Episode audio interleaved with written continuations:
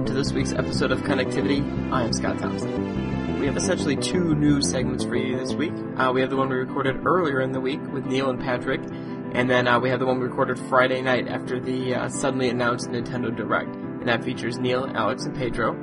Uh, between those two, we have a What Pushes My Button segment with Alex, and closing the show out, we have our second installment of our Evolving Game of the Year segment.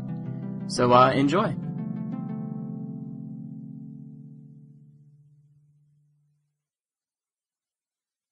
So there's been some news in the past two weeks that we missed because we had all that PAX Easter fun. I think three weeks actually, because the week before there was uh, the 3DS Year One segment. Yeah, Yeah. yeah, yeah. So it, it has been a while, but luckily, not too much has happened. I guess I mean comparatively, like we do have a lot of stuff that happened, but nothing too major.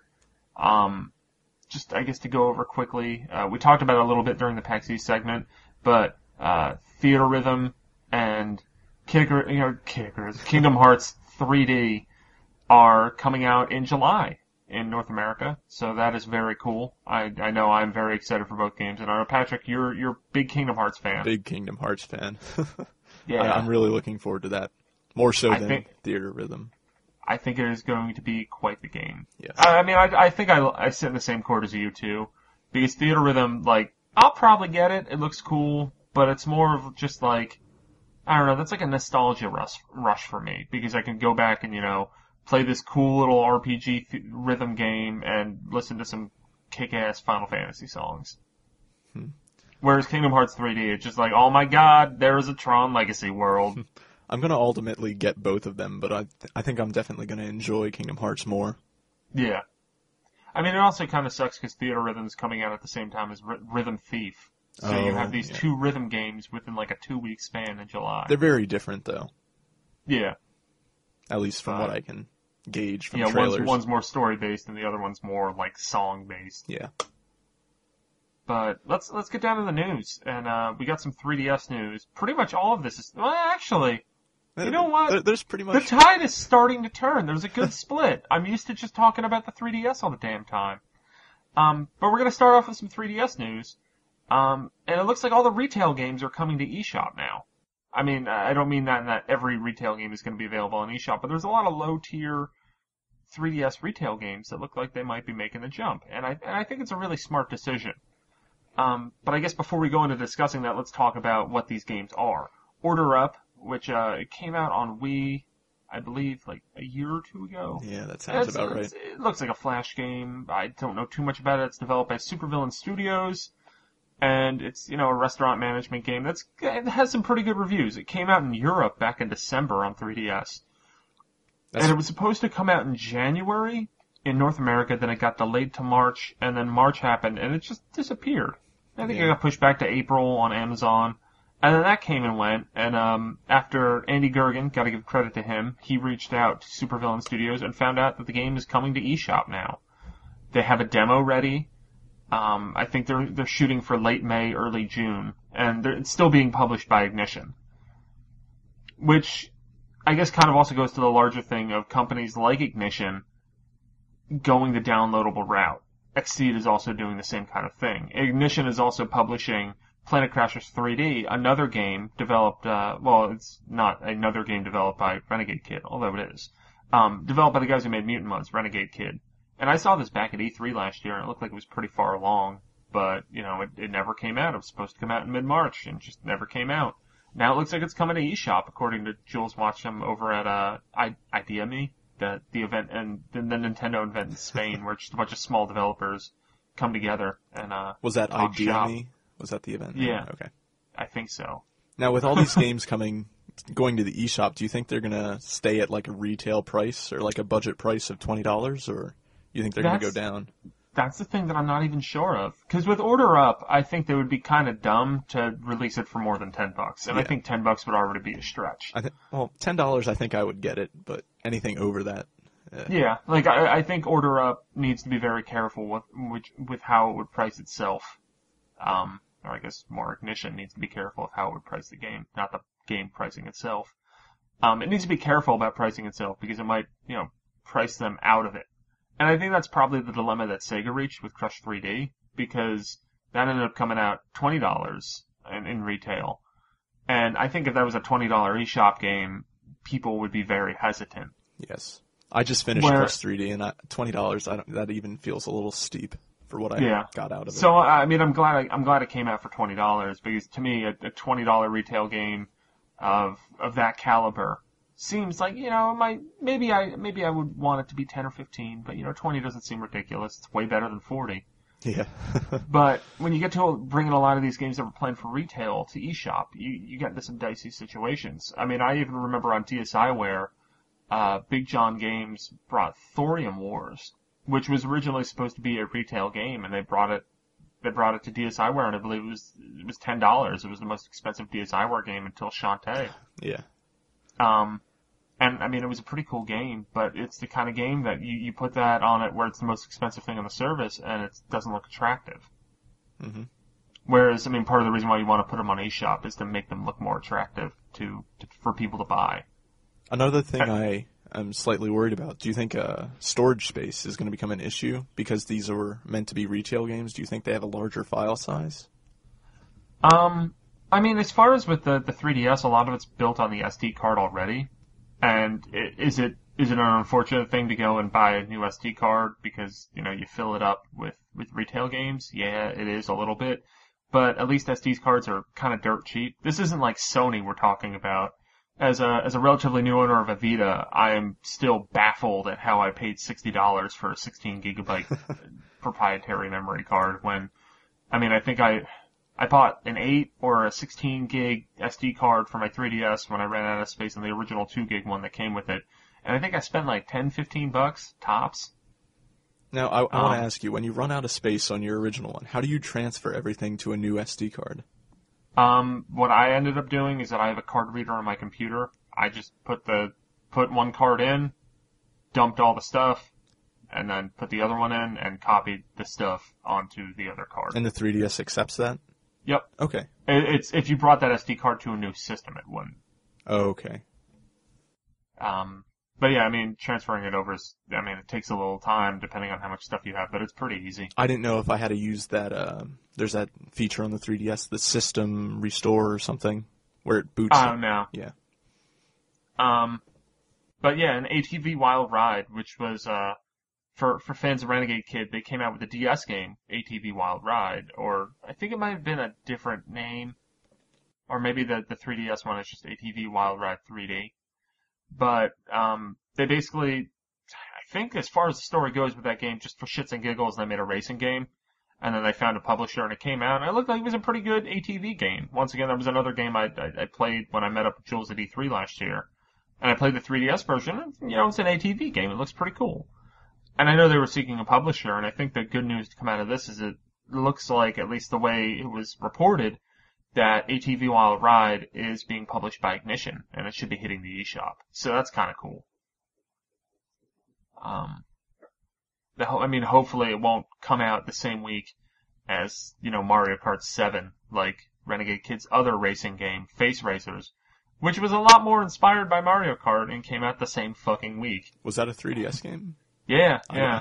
I didn't even know about that. Exactly. that, that's that's why it, it got delayed. It was supposed to come out in September and didn't come out until the, literally the same week as Mario Kart. Is it any good? I don't know. Oh. I've actually had the game for months. Oh. it's another And I one of don't know. those. Yeah. Um, but at least that one I didn't I didn't pay any money for. So. Um, but anyway, moving on. Uh, yeah, I, I welcome our uh, our eShop retail game future. Because you know, Kid Icarus, I can have that on a card, but stuff. I mean, if you make it on the e- if you make it on the eShop and make it downloadable, you know, I'm gonna access the Street Pass more often. Because I did find that at PAX East that as everything started filling up, the only things I would empty like empty out of the queue would be the Mii Plaza, whatever game I had in the system, in that case, Kid Icarus, and stuff like Freaky Forms, because that was already on the system. I wasn't, you know, breaking out Mario Kart or Resident Evil to go process those street passes. I mean, that that's a kind of clumsy system to do. I wish there was some other way to kind of clear them out. Or, or not having a limit for some games. I don't know. Um, if there was just some way to like install some software from the game card onto the system, that would do it for you. For, yeah. Like each individual game. like kind of like a Wii Fit channel but Yes, but for, yeah. for street passing for games, that would be kind of cool. And I guess let's move on to the little bit of Wii news that we have, which is this whole Pandora's Tower rumor. Um, someone went in pretty undercover style and snuck record a uh, a conversation with a GameStop manager that kind of alluded that Pandora's Tower would be coming out a couple months after the last story. Apparently, as the GameStop manager recounted, that pretty much when Xenoblade came out, they got the directive to, you know, mention the last story in Pandora's Tower because, you know, the, some company bought the rights to all three and was going to release them out once every couple months and that they will, they will accept pre-orders for Pandora's Tower the day after last story comes out, which, although not officially confirmed, is pretty much like June 20th or somewhere around there. Um, every retailer lists it as that and I, I mean, it makes sense. But, yeah, I mean, there were a lot of inaccuracies with this sneak recording, and it could be just the GameStop manager not knowing his shit. But it seems a little suspect. It seemed like, you know, the the guy who was talking to him maybe talked to the GameStop manager, and the GameStop manager just told him what he wanted to hear. So, who knows? But Pandora's Tower might be coming out in like August, which I I think would be a pretty good idea. It, it doesn't And- surprise me at all because Yeah. we're already getting two of the games, so why Yeah. not just finish them out? and it does pad out the Wii release lineup. Even if Xseed does, even if Xseed is responsible for bringing it over, it still pads out that lineup. Because if you do look at like uh, you know in Europe, you have I believe there's the the Fatal Frame 2 remake in June. You had Pandora's Tower last week, and then what else do you have? I mean, as as dumb as it sounds, and as much as we want to complain, and there was also that huge gap of Wii games last year that it would have been nice to have Xenoblade then. But at least in this last year of the Wii, you know, you are having these interesting games coming out, even if they're only from Nintendo. I mean, already we've had Rhythm Heaven, we've had Mario Party, we've had Xenoblade. Those Yeah. are those are three pretty good games, and then we're gonna have the last story in like two months. I mean, it sucks that that's it, but it's also the last year of the system. The the new system is coming out this fall. Mhm. Can't expect the world. Yeah, Nintendo's basically working on Wii U and whatever they whatever projects they have on 3DS. So Wii's Yeah. kind of outdated for them, I think, in many different ways. Yeah. So I mean, that that's why you will see stuff localized. Maybe we will get that Fatal Frame 2 remake in uh, North America. I think we will. If it's if it's coming to Europe, we probably will. I mean, well, Well, that's you know, Operation Rainfall says otherwise. Although, you know what? They, they might have won.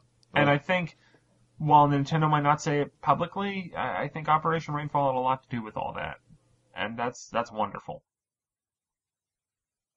But, uh, so in other news, we got the Wii U. Um, I kind of messed up Patrick's excellent segue by talking about how Nintendo was working on the Wii U. But, uh, we finally got confirmation that there is a Mario Wii U game coming out, hopefully around launch. And then we got confirmation from Nintendo shortly after, after people were thinking it would be Super Mario Universe and some crazy 3D Mario game. We found out that it's just New Super Mario Bros. Mii. Or based on the Mario experience from last year's E3, as was the official wor- word. Um, I'm not really too bothered by this. It makes a hell of a lot of sense because New Super Mario Bros. Mii is the kind of game that you could probably make pretty quickly and make sure it gets out by launch, and then you have a Mario game at launch, and that's awesome. And that'll, that'll move units very easily for them. and I mean maybe us as hardcore gamers, you know, we'd rather have the Mario Galaxy game, but let's face it, from a sales perspective, those 2D Mario games are gold. I mean, I, I I don't know what the sales for Super Mario 3D Land were. I think they were pretty good, but I, I guarantee you they were not new Super Mario Brothers Wii numbers. Um, I think they were still pretty good because it kind of Yeah. it kind of hit that 2D Mario feel and the 3D Mario feel. Yeah, I mean, I think the reason why they might have been a little lackluster was more because of the amount of 3DSs owned, Yes, as yeah, opposed to the game not selling well that's very for how many systems were out there. Um, but yeah, I, I, I'm looking forward to this game, and that's kind of based on the premise that at E3 we're going to find out some new cool things about this game, because as of, as of what we know right now, the only two things that are new about it compared to the last new Super Mario Brothers game is that you can play as your Mii, and you can uh, take it from the TV and put it on the tablet and play it there, which is a really cool feature, honestly. Yeah, Um, I've been kind of dabbling that a little bit with remote play on my Vita, and there aren't really any PS3 games that demand my attention enough to want to do it, but there, there would be for Wii games or Wii U games. I mean, so yeah. Yeah. I'm kind Are of you excited. Now, are, are are you in that kind of the the critical like you don't want to see another side-scrolling Mario game? Well, Are you in that camp? I wasn't a huge fan of New Super Mario Brothers. Wii, like I, I, I enjoyed the DS one, but the Wii one it just felt like more of the same. Really? Because I don't, most people seem to not like the DS one, and I know. I mean, I, I it, it might I- have been because I played the entire game um, co-op. I haven't played any of it single player, and I'm maybe see, and that, I would say that's probably the best way to play it. Honestly, like I, I feel like I got through the whole game in probably a day or two, and then I just never had any initiative to go back and play any more of it. see, my thing is that with New Super Mario Brothers Wii is that I know because I, I wound up going to uh, the Nintendo World Store launch in in New York City, so I think I got it like a day or two before it came out. But I remember coming home, I got I got two friends over, and we just plowed through like the first four worlds, and then I went back to college because I, I was home for the weekend or something. And then I wound up, you know, beating it in the, the span of like two or three days, and I, I really enjoyed that game. I, From, I, from start to finish, I really enjoyed it. I can't But I say have that I agree liked with the you. ending. I thought the ending was really nice. The the, the final boss and just the Yeah. the levels building up to that. Um, I really enjoyed playing through that game the first time I played it. I don't think I've ever really gone back to it outside of doing some four player because it's kind of fun or playing it with my niece because I can play that game by just picking her up and then she can be happy because she can't really comprehend jumping and moving at the same time in video games.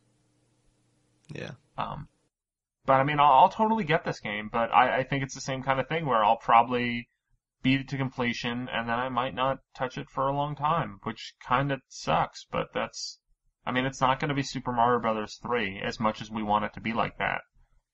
I think it's just a lot of, you know, games have changed, we've changed, and no game can be Super Mario Brothers 3. And it's kind of unfortunate for every Mario Brothers game that ever comes out, because it will never be Super Mario Brothers 3. I would much rather see a Super Mario World. Yeah, I mean, I, I, I love Super Mario World as well, and I hope that in this game you can actually use Yoshi outside of levels. Um, cause that was one thing that was a bummer in New Super Mario Bros. Wii is that you could get Yoshi and then he would just be gone by, by the end of the level. And then I guess we'll just do the quick note of, yeah, Pikmin Wii U, that's a thing. We all knew this.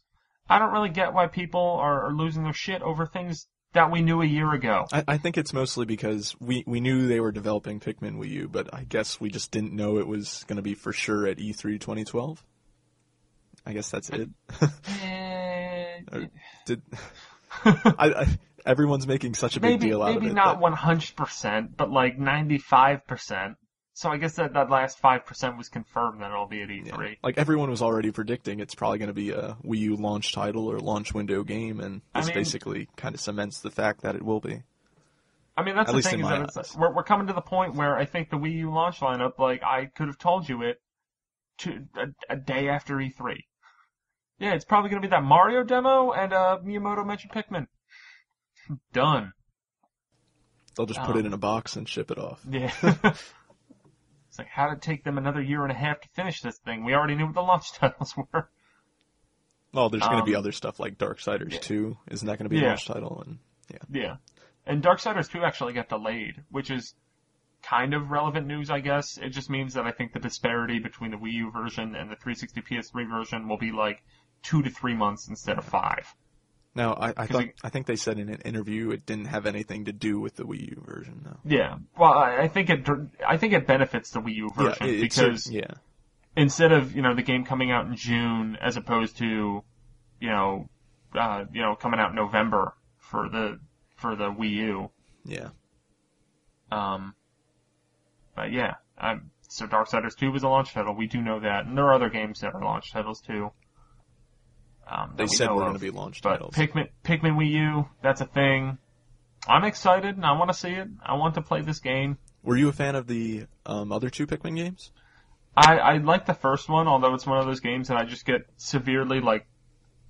I don't like games with time limits. They really bother Well, me. That that's the thing I didn't like about the first one. I never actually finished the first one. the second one I love though. The second one I can never really get into as much. Well, one I never owned it, but uh, the ran- I, I'm not a big fan of randomly generated stuff. Oh, they weren't randomly generated, were they? I don't think the Yeah. I mean, were. or at least some of them were. I don't think I so. remember that. Maybe they were though. I don't know. But yeah, um, Pikmin Wii U, that is that is totally a thing. And another thing that might happen to the Wii U launch is 1001 Spikes, a Nicalis game, might be out on the downloadable shop, whatever it's going to be called. I assume it'll be called the eShop. It's also coming to 3DS likely before then, but it's a Nicalis game, so that means they'll probably do something where it doesn't come out for like four months in one region, and then they keep on saying it'll be out next week, and then it's not. Didn't Europe just get Cave Story 3D? Yeah, yeah. Is that the so. first version of Cave Story to hit Europe? I'm not sure. Yeah, I'm, I'm not even sure. I don't even think they've gotten it on DSiWare yet. It might have finally come out. That's what that's what I mean. Did they get the WiiWare version either? I don't even know. I think it took like a year or two. Yeah, they did get WiiWare. And But DSiWare is currently scheduled for quarter two. yeah. but yeah, I mean that that game looks like it'll be fun. It's a it's an indie platformer. Tell me if you've heard this one. That's really hard. Um, I'm excited for it. Yeah, I'll, I, I, li- definitely I like like to check 2D platformers, so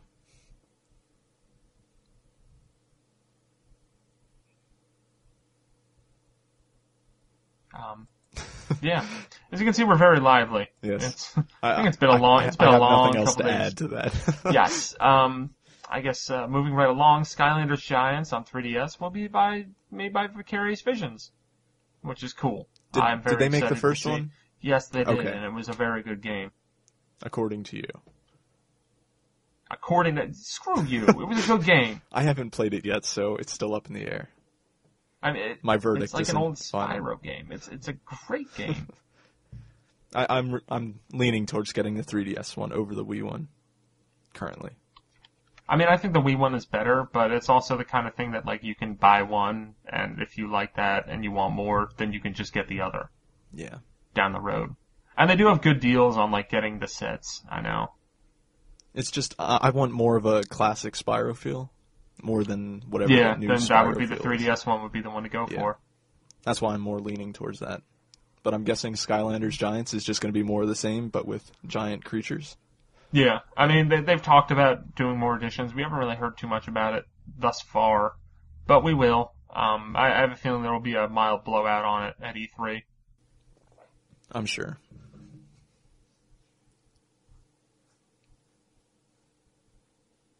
Um, Once again.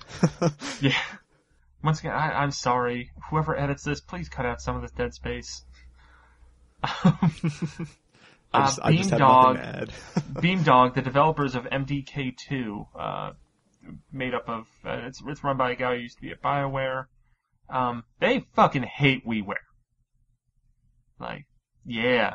Like, uh, Jared Rosenberg emailed Trent Oster, the president of Beamdog, and asked him, what are your thoughts on WiiWare? And he wrote, uh, some kind of doctrine saying about how, you know, like, Mario might have murdered his family, and he doesn't like WiiWare. Uh, I don't think Mario actually murdered his family, but they had a very bad time. They didn't make a, a cent off of MDK2 because they did not hit the 6,000 unit minimum that you need to hit to even make money off of WiiWare. I- I had never nine months through certification. They had a really bad time, and he is not being shy about talking about what a bad time they had. I had never known about that. You had to sell so many games to start making money. Is that a Yeah, I mean that, that's been kind of known. The exact number has always been kind of loose, yeah? but yeah, I mean I'm not really that surprised. There there are some companies that have really made a killing off of WiiWare. There are a lot of ones who have failed too, and it's it's a problem that doesn't really. It's not limited to just WiiWare. You look, you can hear horror stories about PSN. You can hear them about XBLA. I mean, go go read anything that Team Meat has said about XBLA after Super Meat Boy came out. I mean, I know they said that they made way, way, way, way, way, way more money off of the Steam version than the XBLA version. The XBLA version sold very well. Um, so yeah. WiiWare kind of sucks. eShop looks like it's getting better. I know, uh, I believe Zen Studios, the Zen Pinball guys, have said it's like a little gold mine. Jools Watsham is very happy with the sales of Mutant Mudds. Um, it seems, seems, like, like, everyone every, loves to. They love the eShop. yeah, if they're it seems like every, retail games over, which we everything's going really well in the eShop, but I think we are nearing a decision turning point for the eShop. I think a lot of the goodwill that has been built up with these really solid releases over the past couple of months is in danger of being squandered. Um, we'll see what happens with, with releases over the next couple of weeks and months. But lately, in North America, it's been kind of awful. Well, Um, to be fair, we've gotten eShop games. It's just everything else is awful. Yeah. Um, I mean, like this, this week we got 3D Classics Kid Icarus, which, you know, that's kind of cool if you didn't pre-order the game or buy it at GameStop. Like if then you, it's- if you then go it's to not Nintendo's new. listing for it, it says the release date was March 23rd. Yeah. Why why is it in our April 19th new releases? Yeah. And the thing that makes that so bad is the fact that it's outside of a demo for Pyramids, a game that came out back in October, a decent game. You can read my review, and it's okay. Um, uh, you know, a demo for Pyramids. You got new season of Dinosaur Office starting this week. Holy shit, can't wait.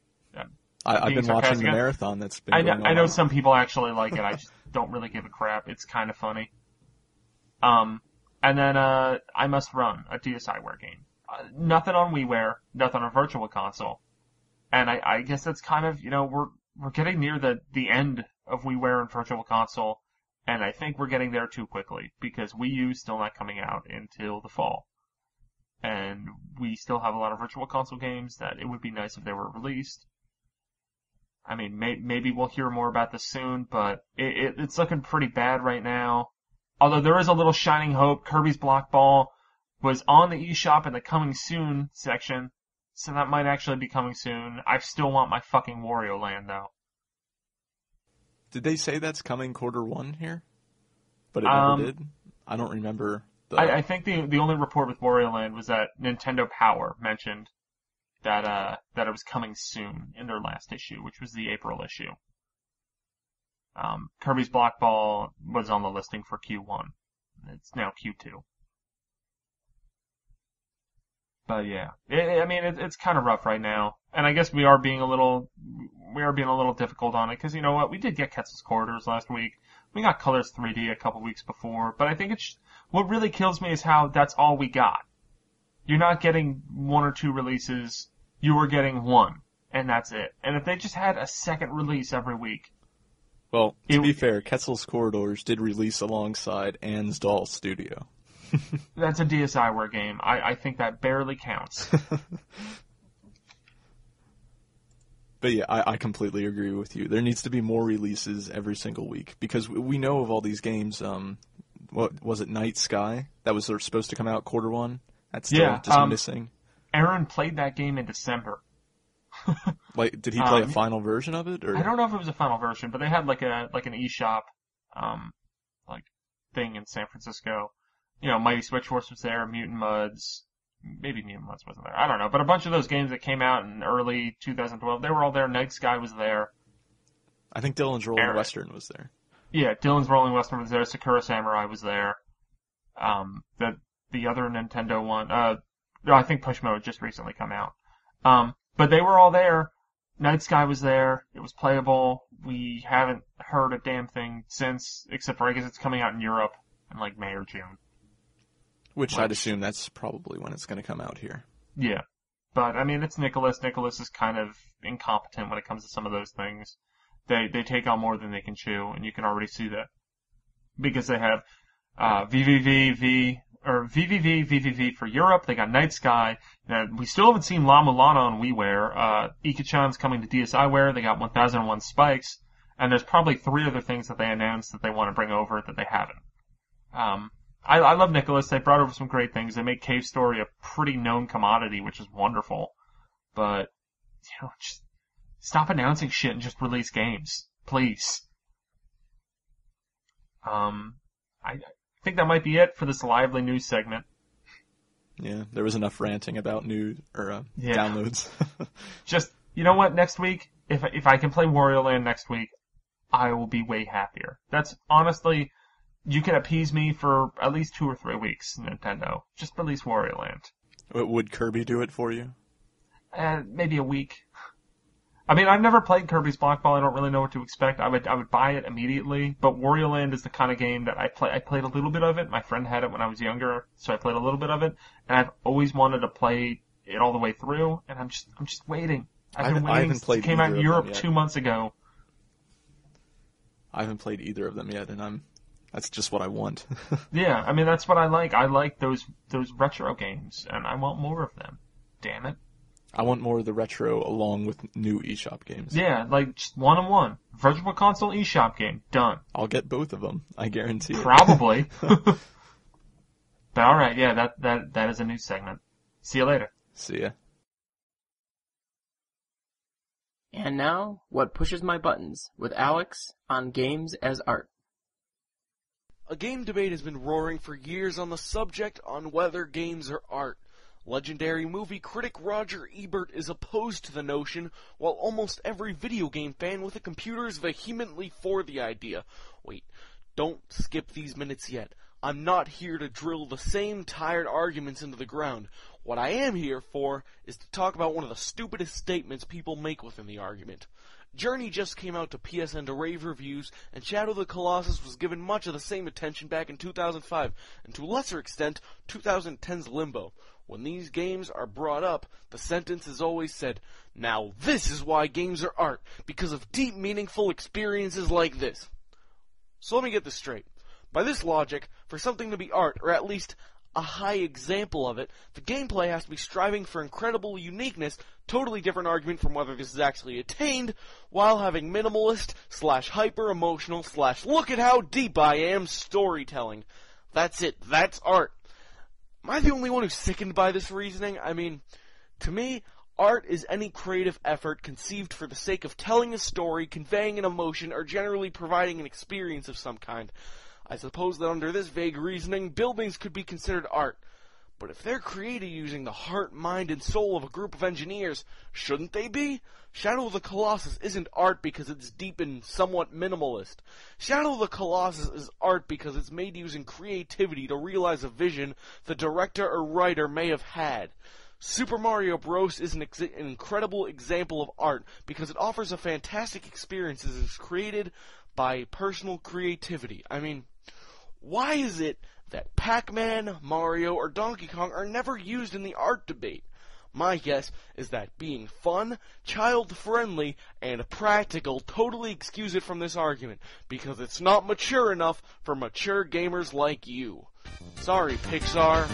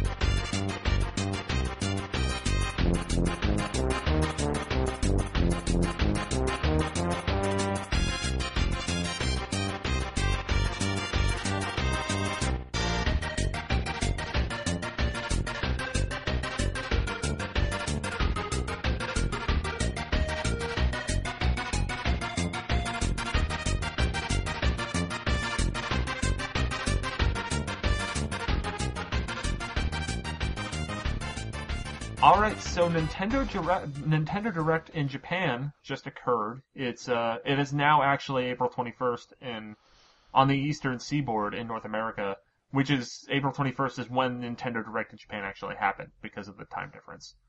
But uh, we just spent a lot of time watching it and then writing about it, and now we're going to talk about it. And you got me, Neal Ronaghan, and I, you're probably sick of me. I've been all over this week's episode. I've recorded on not one, not two, but three different nights. Um, and I've got with me today, I've got Alex Culafi Hello there. and Pedro Hernandez. Hi. Yeah, Pedro, it's been a while since you've been on, so it's, Oh, it's yeah, nice it's to been a have you while. back. Oh, Um, thank you, thank you. It's been crazy, but that's for another time. yeah. But let's get to the, the big megaton, like, holy shit, Iwata just dropped thunder down from the heavens news.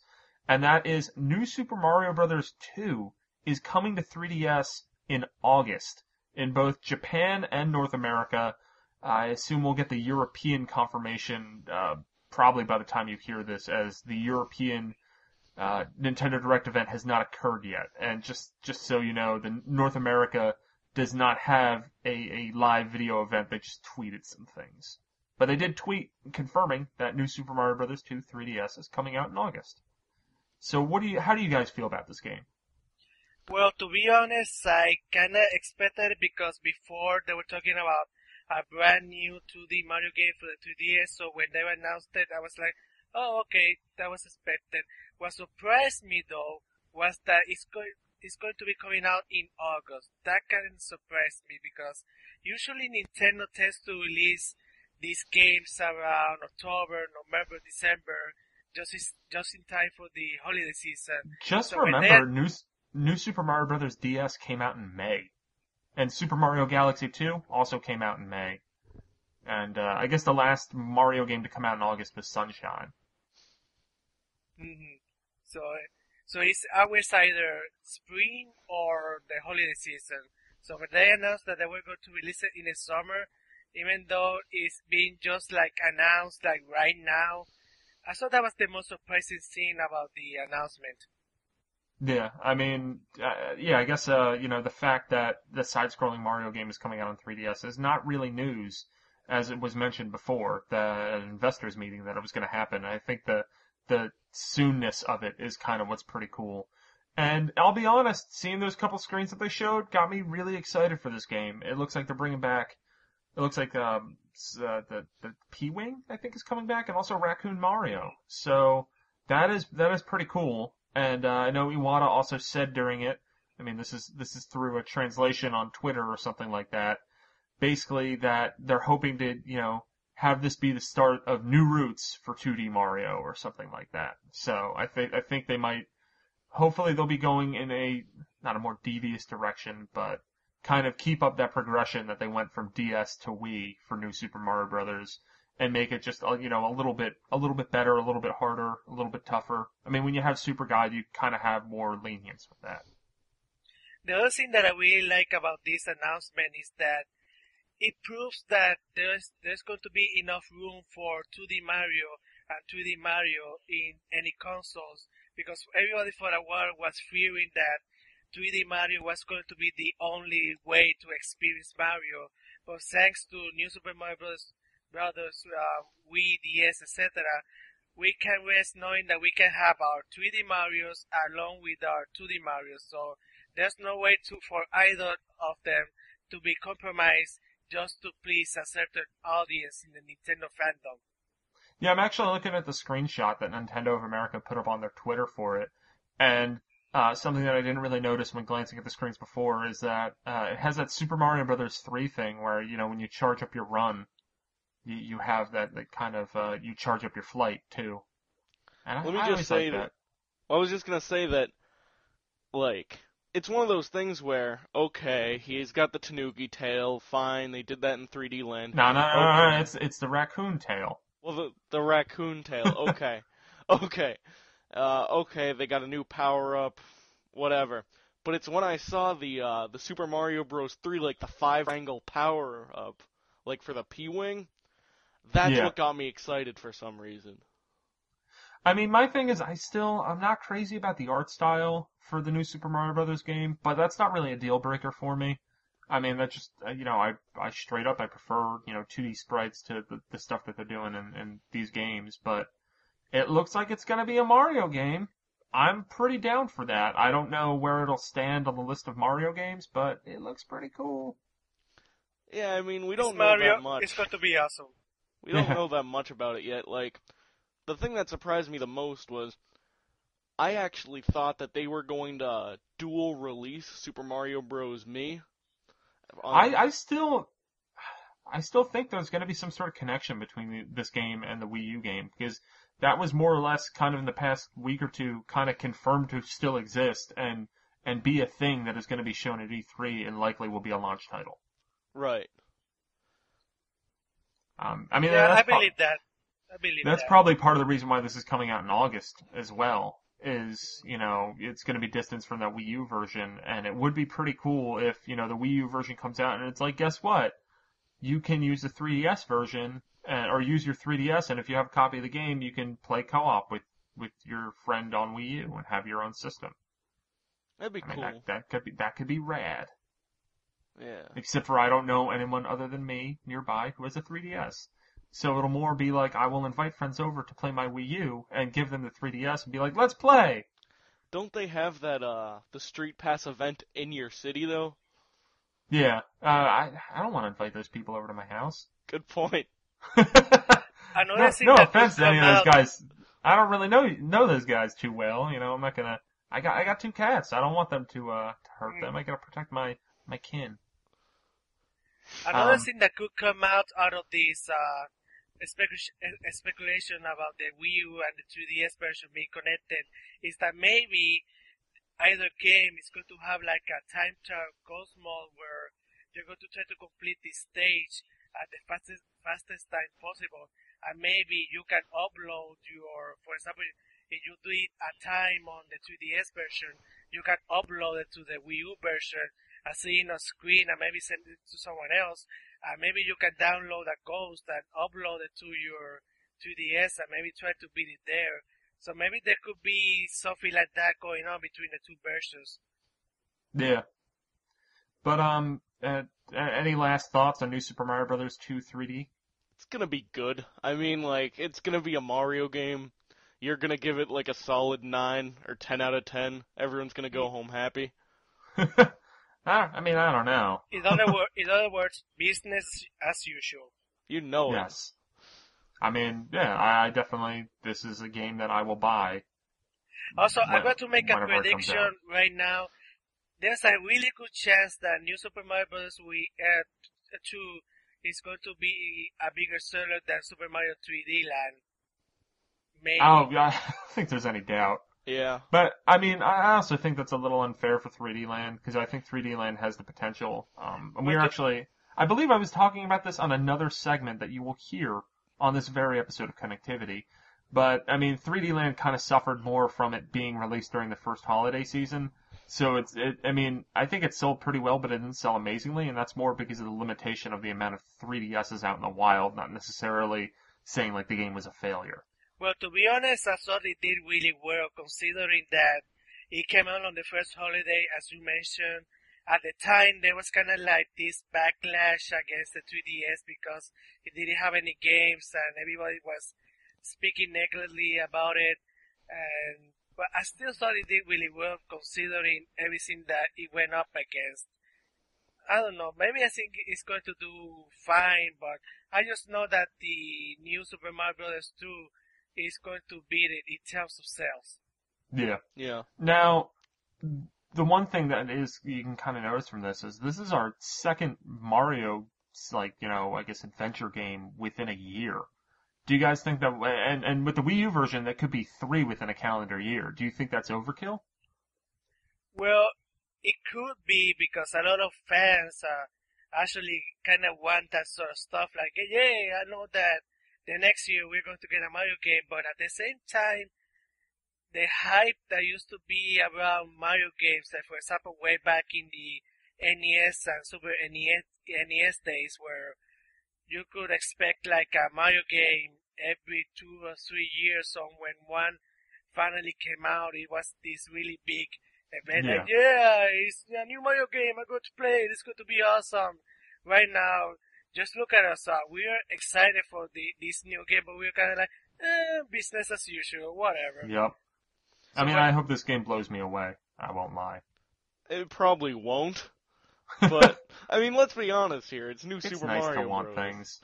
But uh, I will say that as long as the games keep being nine, nine and a half, ten out of ten games, and they keep coming out every year, I think that's great. Like, I'm I agree. I'm not the type of person who needs to appreciate the Mario game every few years.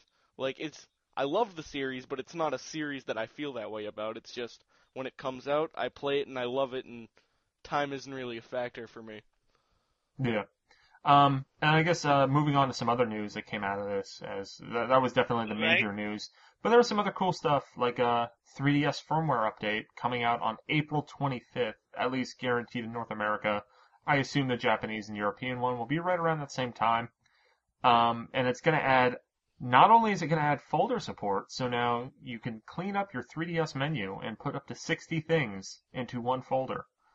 Um, there will also be the ability to download patches for games, and the first game to receive such a patch will be Mario Kart 7, and it will fix the shortcut glitches, such as the one in Maka which is kind of ruined online a little bit. Uh, some of the other games that uh, will be getting updates confirmed are Kingdom Hearts 3D and Love Plus, and it seemed like it, although we have that little gap because we we don't know Japanese, but I believe that Kid Icarus Uprising is also getting a patch, but we're not really sure of what the details of that patch are. It might be doing something with the camera controls, but we're not 100% sure. Well, the thing I'm thinking about this is that for the Kid Icarus specifically, if you were noticing those videos, the uh, the camera screen, well, it had like a different color shade, Yeah, and the other thing was if you saw them, like they made a point to show the controller movement, the camera movement, and it was a lot faster. Like it was a lot more sensitive. I know I saw some uh, translations of that um, saying that it was just like a, a Kid Icarus mechanics, um, like like just like you know explaining the game. It was just a sample of a video of that, which I believe are now up on uh, a, the like Japanese Nintendo site now. Um, but I'm I'm not even sure. But you know, some people were saying that there is going to be an update, uh, a patch for Kid Icarus Uprising. So maybe. Right. But I mean, that's pretty cool. I like 3DS firmware updates. There, there there's usually some fervor and excitement around them. I do remember when uh, I guess 2.0 or whatever dropped last December. It was it was mind blowing Yeah. because that added Find Mii II and accomplishments and all other goodies. Yup. Yep. And and those were, you know, the two pretty big ass stories. And now we're just gonna kind of go methodically through the entire thing, just highlighting things as we go. Um, the first thing that happened when Iwata came out was he talked about Kirby's 20th anniversary, which kind of ties into the image that was sent with the uh, the Swapnote that announced the event, where it's Iwata holding a giant Kirby plush, and it looks like Nintendo is giving Kirby the royal treatment, and um, you know, celebrating his 20th anniversary. Which I think there's a little bit of nepotism there, because you know what? Iwata worked with HAL Labs, and I guess maybe Sakurai has some kind of say in this too. Who knows? Because Sakurai is, you know, uh, the creator of Kirby. Yeah, I Um, was about to bring that up. That i- it's obvious that they're doing this because Iwata used to work with Sakurai with the Kirby games way back in the day. Yeah, I feel like there's some kind of like, you know, Nintendo executive battles going on. Because you notice they didn't do this for stuff like Metroid, you know, and I guess Kirby Kirby is a pretty sizable character. I guess you could pretty much call him, you know, the number three franchise after Mario and Zelda. Well, Um, technically, that honor goes to Pokemon. Yup. Yeah, okay. Technically, technically. Ah, I guess I guess technically Pokemon's probably bigger than Mario and Zelda. I mean, Yeah, it- it- That's arguable because at this point, Pokemon has been able to go beyond the status of a video game icon to pretty much being a pop culture yeah. icon. So that's arguable, but I'm going to say I mean- that at this point, Nintendo is about Mario, Zelda, Pokemon. Yeah, and then I think Kirby would be number four. if you want to be even more technical, though, I, I mean, I think I don't know Smash I. Bros. and uh, Mario Kart because that's a different franchise. But I mean, Mario Kart goes. on. I, I'm talking more characters because then if if you go into different franchises, then you know you have the Zelda portable games and you have the Zelda mainline games, and then you have the Kirby mainline games and the Kirby side stories and stuff like that. But and they're all technically part of the same franchises. Yes. So anyway, Kirby's 20th anniversary. There will be some Kirby swag on Club Nintendo, at least in Japan. I assume we'll see some of that in North America and Europe, but it has been unconfirmed. What we did have confirmed though is that there will be a Kirby Wii collection coming out this summer that will uh, be kind of a compendium of, of Kirby games. Um, we don't know what games are on that. I, I would hope to assume Kirby's Adventure, probably the Dreamland games. I mean, we'll see. Um, I'll be completely honest. I don't know if that's really too exciting for me.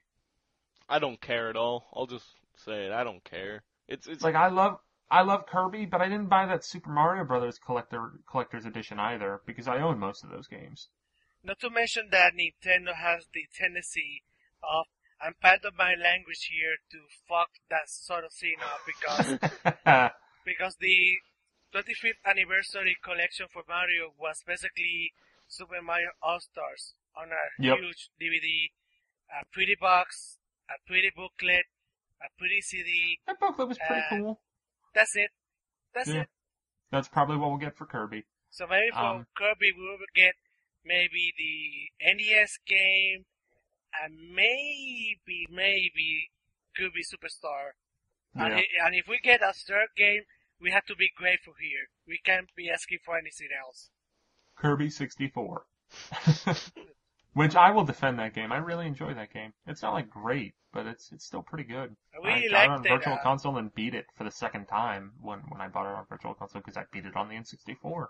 Not to mention it has the really clever combination of two powers where Yeah. you, you can get some really funky and really weird attacks out of them.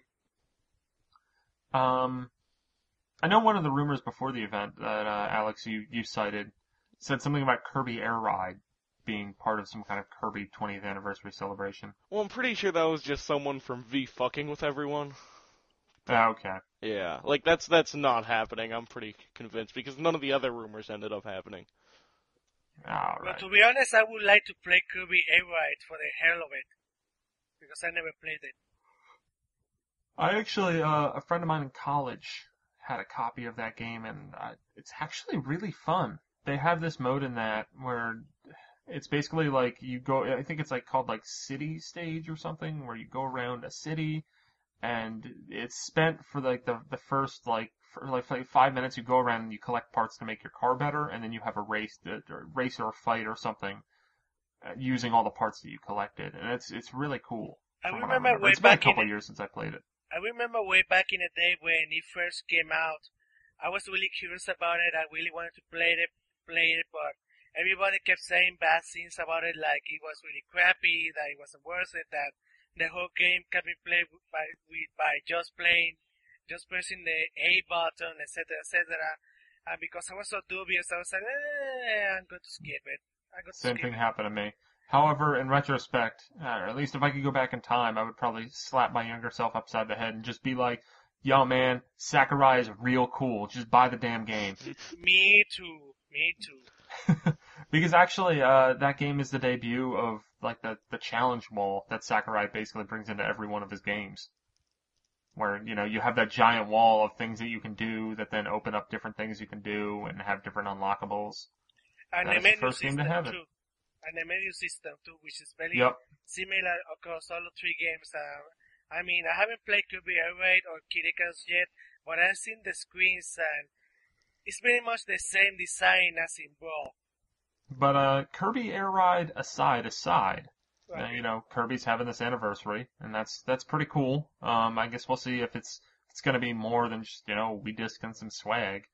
I know uh, Kirby 3D Classics apparently never came out in Japan. That's coming out next week. Did not know that.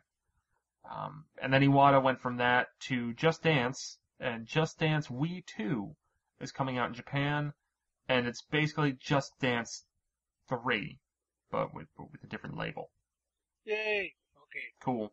Okay, and then uh, Pokemon Black and White 2 was shown. There was a trailer. I don't really think there was anything new. There right, was Alex? well, they showed a little bit more, but nothing that like is newsworthy at all. All the stuff you can find in that trailer is already out there.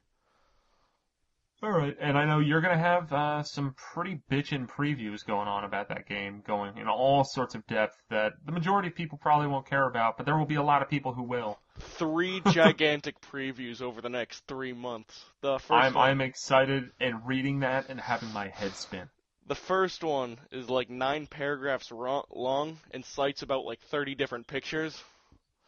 Sweet. Should be up That's Sunday. that's the detail we give you guys. Yep. Um, Also, um, we got two eShop games related to Pokemon that are coming out. Um, a, a Pokemon AR game that is coming out alongside Pokemon Black and White 2. Um, it's, you know, it's, you use AR and you capture Pokemon in the real world by like shooting them and stuff. It's gonna be the, the equivalent of about $3 or three, 300 yen if you're a Japanese listener. Um, and that looks cool. And then there's the new Pokedex. I believe it's uh, what, what exactly? It's like Pokedex. It's called Pokédex Pro, I think. Like that's okay, what, Pokedex Pro. like that's what Serebii says, but I don't know if that's the official American title yet. Yeah. But it's well, it has not. It has not been announced in America, and it probably won't be for a little while, considering that Black and White 2 aren't coming out until the fall. Right. But uh, Pokedex Pro, I guess, is basically the original Pokedex 3D, except it now adds Black Kyurem and White Kyurem from the new games, and to some extent older Pokemon as well. Now I don't know if that includes all 600 or well 500 something. 492 actually. But anyways, but it will include at least some of those. My guess is it includes all those because they hiked up the price fifteen dollars. Wow. Yeah, I mean that that's the kind of thing where at first I thought it might be a free update, and then they said thirteen dollars or fifteen dollars, and I was just like, ugh. But the other interesting thing is that uh, the original Pokédex 3D, the free one that came out with the eShop, is not going to be sold when the new one comes out. Or Oh, really? Yeah. Wow. Um, I guess that makes sense, but that's still kind of a bummer. I guess. There goes a free app. Although a free app that I have downloaded that has a blue light next to it that I never check. Yup. Um, the next Guild, uh, Guild 01, or Guild 01, I'm not sure how to say that. That was shown, it's this weird level 5 game that looks kinda crazy. It's coming out on May 31st in Japan, and it's a collection of four different games from four different designers. I know one of the designers is Yoot Saito, who made stuff like Odama. Um, and Seaman. Yeah, yeah, and not It was also what he did. So this is, uh, you know, a 3DS game that looks like it's it's pretty cool. Who knows about a localization? But I guess we'll find out more soon, and probably hear a hell of a lot more once it comes out in Japan in about a month and a half. Then Dragon Quest Monsters 3D, which has, I believe, the subtitle Terry's Wonderland. Um, that's a remake of the first Dragon Quest Monsters game, and uh, that that was shown off. It's coming out on May 31st, and I hope it gets localized. I, I really enjoyed the first Dragon Quest Monsters back when it was Dragon Warrior Monsters, because it wasn't Dragon Quest yet. I'm not a Dragon Quest guy. I mean, Ah, I played, I, I've become more of one over time. I played nine. That was good, but I mean, I'm just hoping that they pull a Final Fantasy in just like 3D, like the originals. That's when I want to play. it. Well, four, five, and six on DS are probably about as big of remakes as you're going to get. Right. They, they look rather nice. Um, and, and I think they, they get better and better from four, five to from four to five to six. Um, and I, I haven't played six yet, but four and five are fantastic. If if you like RPGs and that sort of thing. yeah. Then, uh, speaking of RPGs, Etrian Odyssey 4, which was kind of revealed around the last Nintendo Direct. I think it was actually revealed in Famitsu like the day before. But that's coming out on July 5th. Um, that'll probably get a localization. It's an Atlus game. The three previous games have all come to North America. But who knows when that localization will occur. We got Little Battlers, which is that crazy ass mech game from Level 5. That's coming out on July 5th. It's actually an upgraded port of a PSP game. And it was kind of funny because uh, Iwata on on the stream talked about how you know it has all these improvements over the previous game, but would never mention that the previous game was a PSP game.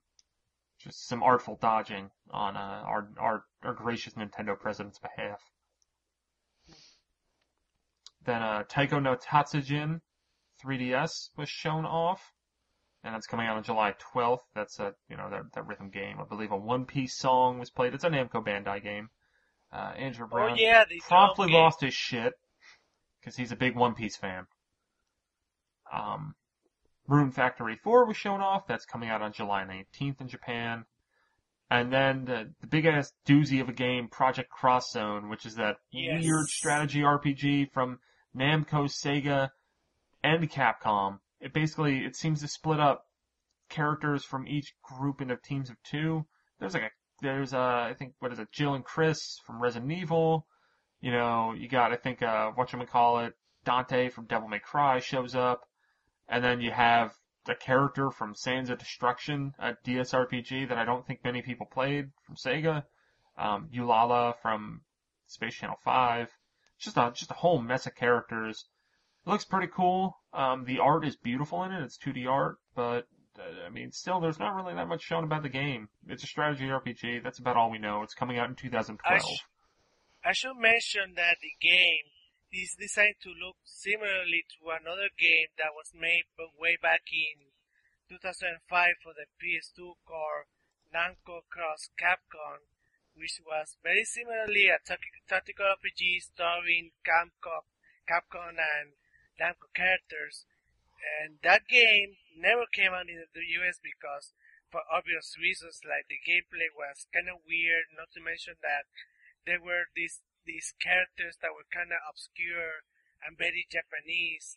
Yeah. So I don't know if this game might make it, but based on the trailer that I saw, a lot of the characters have already been featured in games in the US, so there's a 50-50 chance that it might come out in the US. I mean, I, I made a comment, I, did the live blog for it, I made a comment about how it'll live and die by the nostalgia for the characters. And I think that was the problem with Namco Cross Capcom is I was actually uh, I remember hearing about that game, being kind of fascinated by it. But looking at the character list, it was like so obscure. Whereas this one seems to be hitting a, a little more of characters that like, man, I would love to see Jill and Chris being in a strategy RPG in these cute style graphics. Um, and, and stuff like that. I mean, I, I hope it'll come out here. Who knows? Maybe uh, next up was Mario Tennis Open, which is coming out in at the end of May in every region. They showed off character customization, so like, yay, you can make a Mii, and yep. you can give that Mii some clothes. But there are these cool little uh, like character outfits you can get that uh, I guess they kind of upgrade your character a little bit. Like there's a Bowser suit he can wear, and you know, like a Mario outfit, and that seems kind of neat. There's something that I really want to say, and I'm sorry for the Nintendo fans. Uh, they're going to disagree with me on this, but I find it kind of silly and redundant to have Mii characters wearing outfits based on characters that are already in the game. Like, yay, I go to dress up like Donkey Kong, even though he's already a playable character. I mean, it, it, it is true. Well, uh, in all fairness, maybe maybe looking at it uh, in another way, maybe if you like, because in these games, the characters are always unique and different in terms of powers and stats. So maybe you like Donkey Kong, but you don't like playing him as a power character. So maybe this is like a nice alternative. Like the Mii is going to be like the standard middle of the road character. So then you get to dress up like Donkey Kong and play with your stats while still playing as Donkey Kong. Still, it's kind of silly and redundant that to play dress up as a character that is already available as a playable character to begin yeah. with. Um, and we also found out two new characters, uh, bringing the total up to 16. And Luma, which, you know, the little star guys from Super Mario Galaxy, and Baby Peach. Just kind of weird, but this kind of sucks. Like, well, no, uh, you know, a little fucking star guy and Baby Peach. What the hell? But like, in Mario Kart 7, they were using like the Bee Queen and uh and Wiggler. They're getting the uh the B team, if you know what I mean. Shut the fuck up, Neal. this sucks so much. They're running out of people, guys. like, like I'm sorry, but this is just so bad. Like I, I'm. It would be a relief if they used Rob, if they used fucking Link, if they used Paper Mario. But it, it's almost an insult to just to themselves to say, "Well, we need some characters in here. Let's let's reuse a Yoshi's Island DS character." To, to be fair, Luma is adorable as shit. I have no problem with that one. Baby Peach, I, I don't really get that. It just sucks. Yeah, I Just mean, you watch. There is go, there's going to be a point where they're going to say, "Well, we run out of all characters. Let's do what we did with Luigi and put a wa in front of Peach, so we have a wa Peach, Wapeach. And then we have What Daisy? and wa Bowser." Yoshi. It's just so Just- bad. Can we just have like a, a Mario sports game, like Mario Tennis even, where it's just like normal versions of the characters and then evil versions? That would be kind of awesome. Bizarro, Yeah.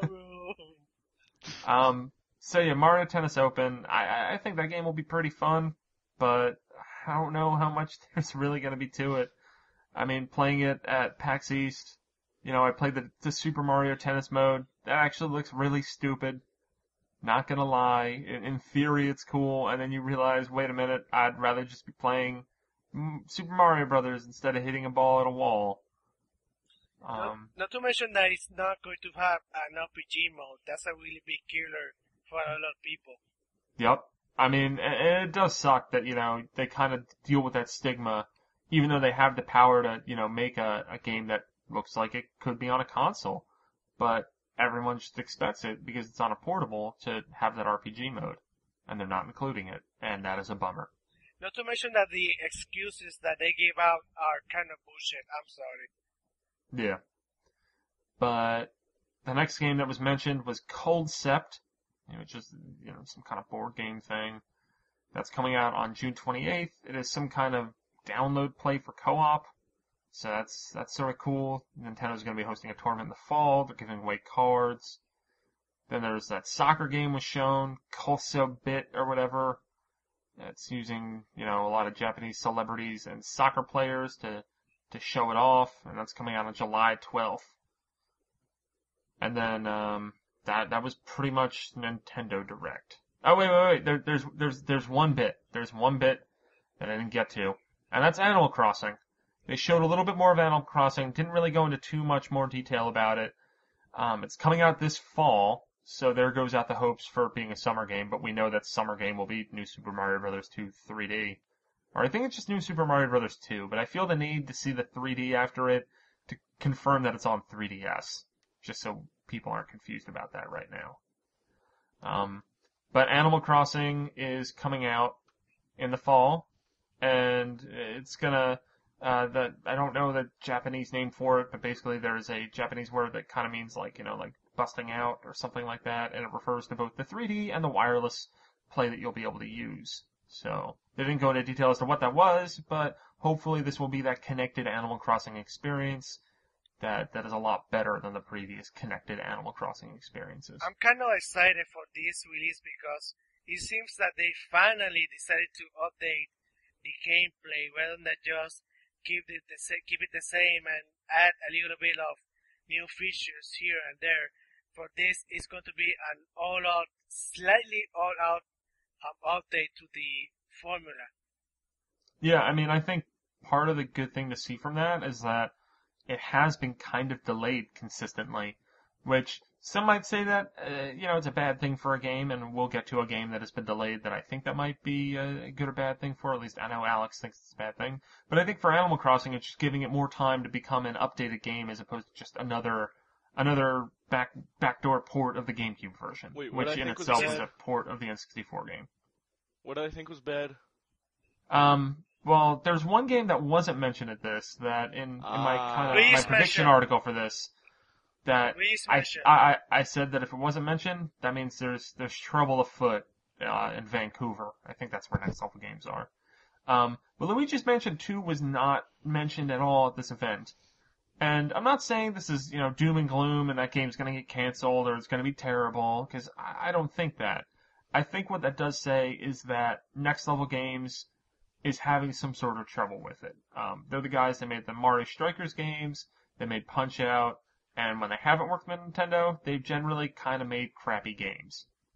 Um, although I actually heard their Captain America game that they made that, that was okay, but I, I kind of I'm, I'm a Marvel fan. I kind of want to check it out. I heard it's okay, but next level games. Uh, so we found out they were making Luigi's Mansion 2 last year. It was playable at E3. Looked pretty good. Uh, pretty excited for it. Still am. but the fact that it is gonna likely be at another E3 is kind of worrisome. Um, cause that generally means that something's up. Cause Nintendo usually has a pretty good rule of that they will show, um, show games, and if they are playable at E3, that game will be out before the next E3. There are some exceptions, obviously. I think Skyward Sword can be considered a special case, and there are other games that get delayed along the way too. But generally, that's the rule that they follow. And the fact that Luigi's Mansion 2 isn't coming out, um, when you look at all those other games that were shown in playable form at E3, Kid Icarus was the last one out. And, you know, Super Mario 3D Land, Star Fox, um, Mario Kart, those, those were all playable at E3 and they all came out. Luigi's Mansion 2 didn't, and I think that that's a little worrisome. I, I hope it'll come out soon, but at this point, I, I think it might be a fall release. Here's what worries me about that game. At best, Luigi's Mansion 2, the sequel to Luigi's Mansion, which was an alright game, it was alright. What's the best case scenario for Luigi's Mansion 2? It ends up being pretty good to even really good, an 8.5, maybe pushing it to 9 out of 10. And that's the best case scenario, I think, with this game. I don't think they're going to get best case scenario based on what I've seen. I'm, I mean, and the fact that they're not showing more means that they know they haven't seen best case scenario yet.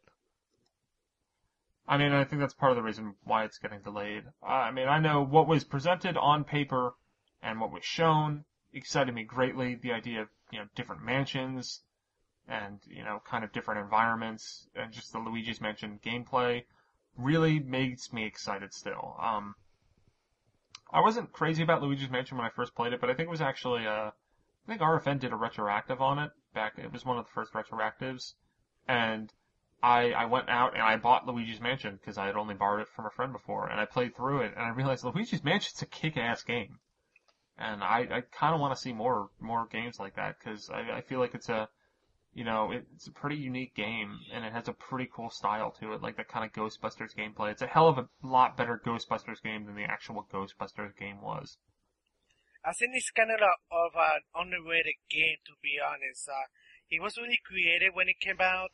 It had some really nice graphics, and he actually It still gave, looks great. and he actually gave character to Luigi. Before that, he was kind of like a blank slate where he's Mario's little brother. With this game, he was given a lot of character. And the reason I was looking forward to the to the 3DS game Luigi's Mansion 2 is because is there's one thing that Next Level Games is really good with is character animation and and, and you guys remember with Punch Out of the Wii, that game has some really crazy character It's got some good personality. I would love to see next level games take on a lot of those boss ghosts. Same with the um, Mario Strikers Charge. That was a game that divided a lot of people because the Mario characters we were, which are usually presented in a nice series, hey, woohoo, yeah, they were presented with this attitude and personality that was not like them, and yet they were so lovable that I really want to see that put into Luigi's Mansion 2, and I believe they're going to be greatly succeeding at that. I really hope so. That's why I was so excited to hear that Next Level Games was working on the sequel because they really know how to get out of the characters in terms of emotions and presentation. Yeah, um, I think that's pretty much all we need to talk about for Nintendo Direct. Um, I guess there's one last piece of news. Uh, Fire Emblem's getting more DLC. Um, they have some guest artists coming in to create, uh, you know, or draw new characters from old games that will be added as DLC for, for money, um, in the next week or two. But that, that's Nintendo Direct for Japan. The Europe one, I assume, will be kind of similar. Uh, be sure to check the website. We have a nice event page with more details about everything and videos and stuff like that. And we'll have coverage of the European one, so check that out too. And as usual, we'll, we'll bring you everything we can bring you as quickly as we can get it up. Uh, thank you for, uh, if you, if you came to the site during the live blog, thank you for coming. If you participated in the chat that I regrettably did not really get to participate too much in because we were so damn busy trying to get stuff up. Um, but yeah, if, uh, you know, just, just enjoy video games. Yay.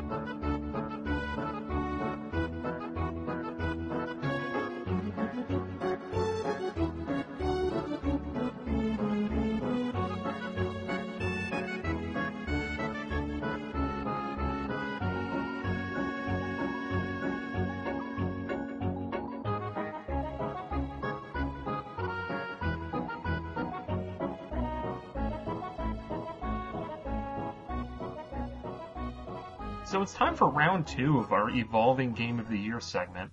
I'm your host, Neal Ronaghan, and with me we got the same crew as last time. We got Zach Miller, and we got Patrick Barnett. Glad to be back after two weeks. Yeah. Um, yeah, we, we've had a little time off because of the PAX East panel, but now we're going to get right into the Game of the Year stuff. Um, which, uh, to keep you up to speed, uh, we recorded a segment, I believe, uh, roughly a month ago, where we went over our current Game of the Year, uh, our, current top five Game of the Years for 2012 in March. So we're, we're kind of going to do this where we have an evolving top five list that we update periodically, maybe monthly, maybe bi-monthly, depending how our schedules all work out and how many games come out. Right. Um, and this time, uh, we're gonna discuss some new games, and then we're gonna come up with a new list. Uh, let's start off by recapping the list previously. Our number one was Resident Evil Revelations, which came out in February. Our number two was Mutant Mudds, the downloadable game on 3DS from Renegade Kid. Our number three is Zen Pinball 3D, which is from Zen Studios. It's a pinball game on the 3DS eShop. Number four is Rhythm Heaven Fever from Nintendo, and that's our only Wii game on the list. And number five is Tales of the Abyss on 3DS, which just beat out Metal Gear Solid 3D, which would ostensibly be our number six. Hmm. Um, and I guess first what we're going to do is we're going to discuss some of the games that have come out then, or that we, we might have played a little more. And I guess let's let's get started with the big one, and that's Kid Icarus Uprising. Um, it's uh, currently on our all of our top fives. This is this is near the top. Uh, what do you guys think about this game, and how do you think it challenges our current list? I think it brings a lot. It really pushes the limits. Like it, I for me, well, I don't know. This is kind of a spoiler, but I put it at number one. I, it's just excellent. Wow. Like we yeah, just I I would do the same. I completely adore this game. I put 40 plus hours into it. we're recording this right after we were just playing online.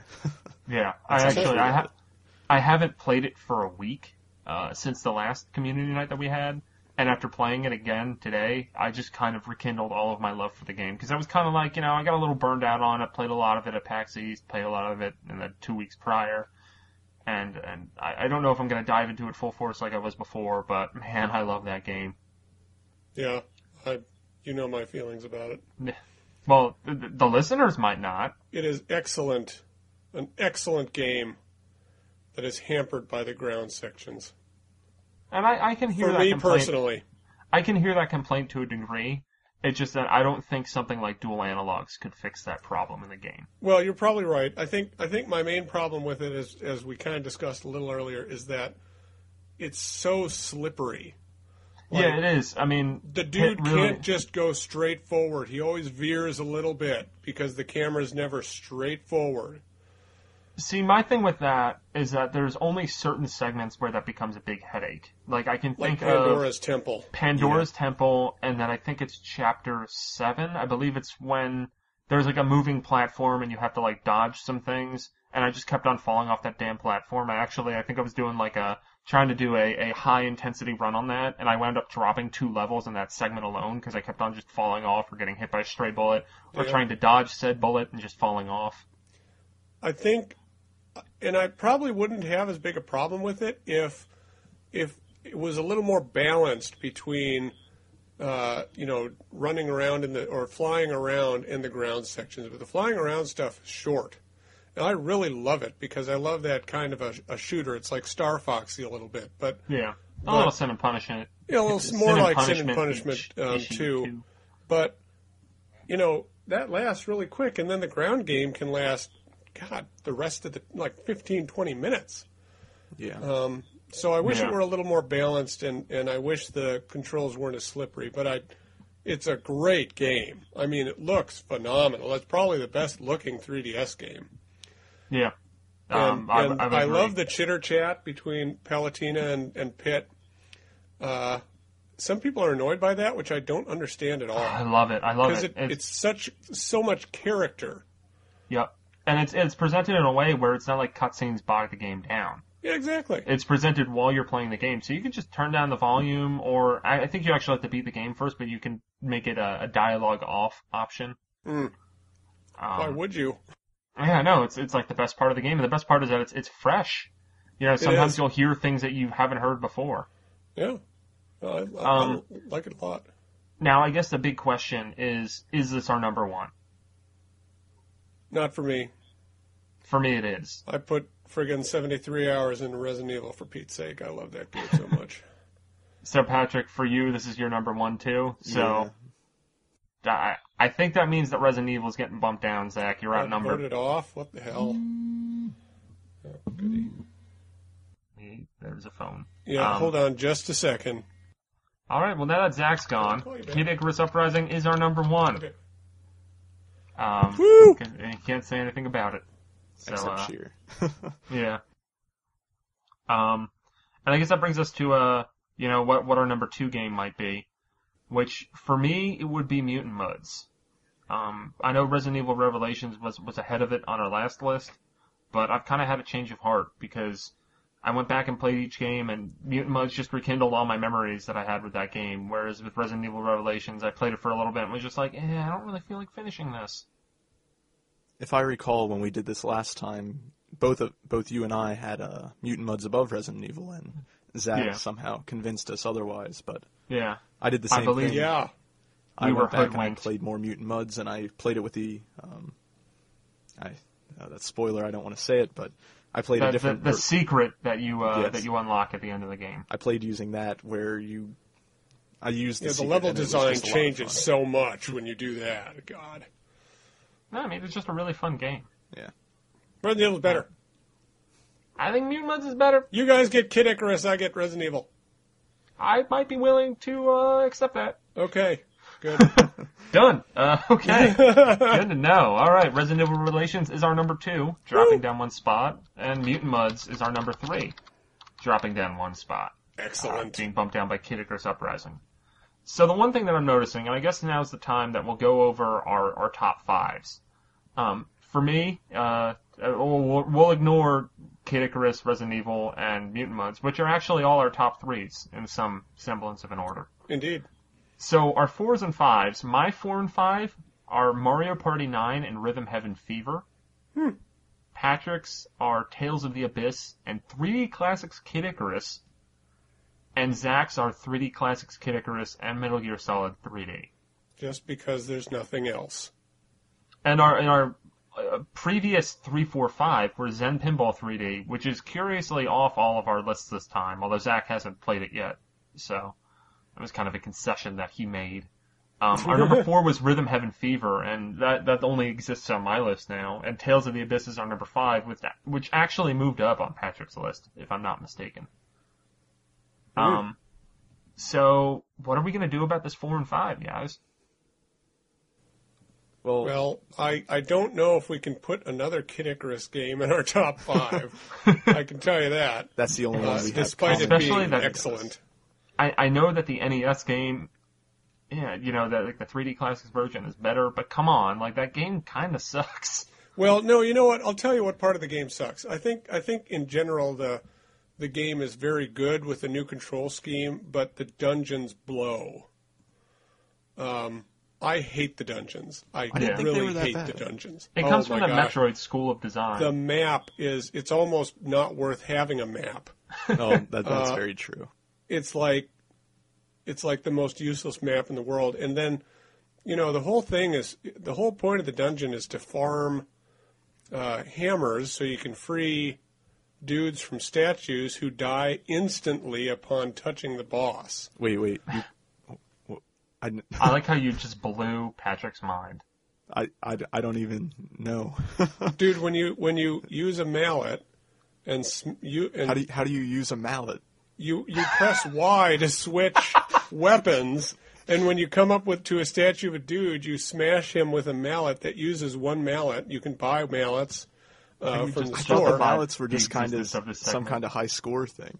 nope, not at all. Uh, you Got it. use them to free dudes from statues, and then they will come and help you in boss fights by firing arrows.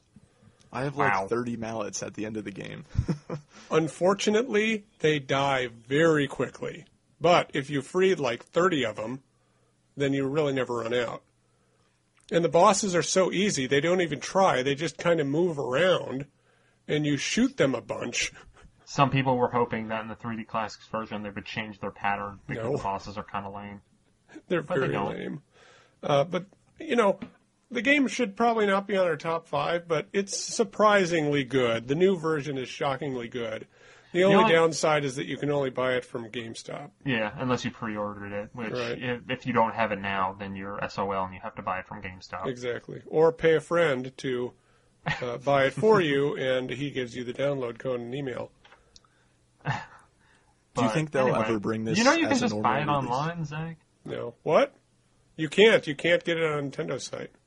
Well, you can get it on a GameStop site. You can just buy it online. I got a PSN code that way. Yeah, but it's the same thing. I'm still giving money directly to the devil. I'd rather give it to a You're friend. absurd.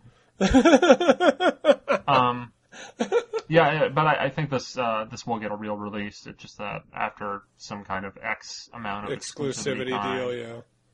It would be dumb for Nintendo not to actually release it on the. And it should. People people should try this game out. Yeah, I mean it's definitely. I mean it's one of the better 3D classics games. I still think Kirby's the best, but this is Oh pretty good. yeah. I know for me, I never was able to get past the uh, third stage in the virtual, the Wii Virtual Console version of this game, but the new controls just made it possible for me to. Yeah. Playable, Yeah, you might it say. seems a lot friendlier. Yeah. But I guess uh, it's not getting on our top five. Nope. Now, I was the only person. Am I the only person that's played Mario Party 9? I, I have haven't. not. Okay, I think that Mario Party 9 will go down as possibly the best Wii game of the year that was actually made to be out in this year. Therefore, making Xenoblade, uh, The Last Story, and Pandora's Tower, if it comes out here, uh, exempt from that. But, I mean, I think Mario Party 9 is supremely improved over every other entry in the series. It gives the series the shot in the arm that it needed about 10 years ago. um, I mean, Never it's, too it- late. It's it's really good and it's really smartly designed to kind of make the Mario Party games just work a lot better.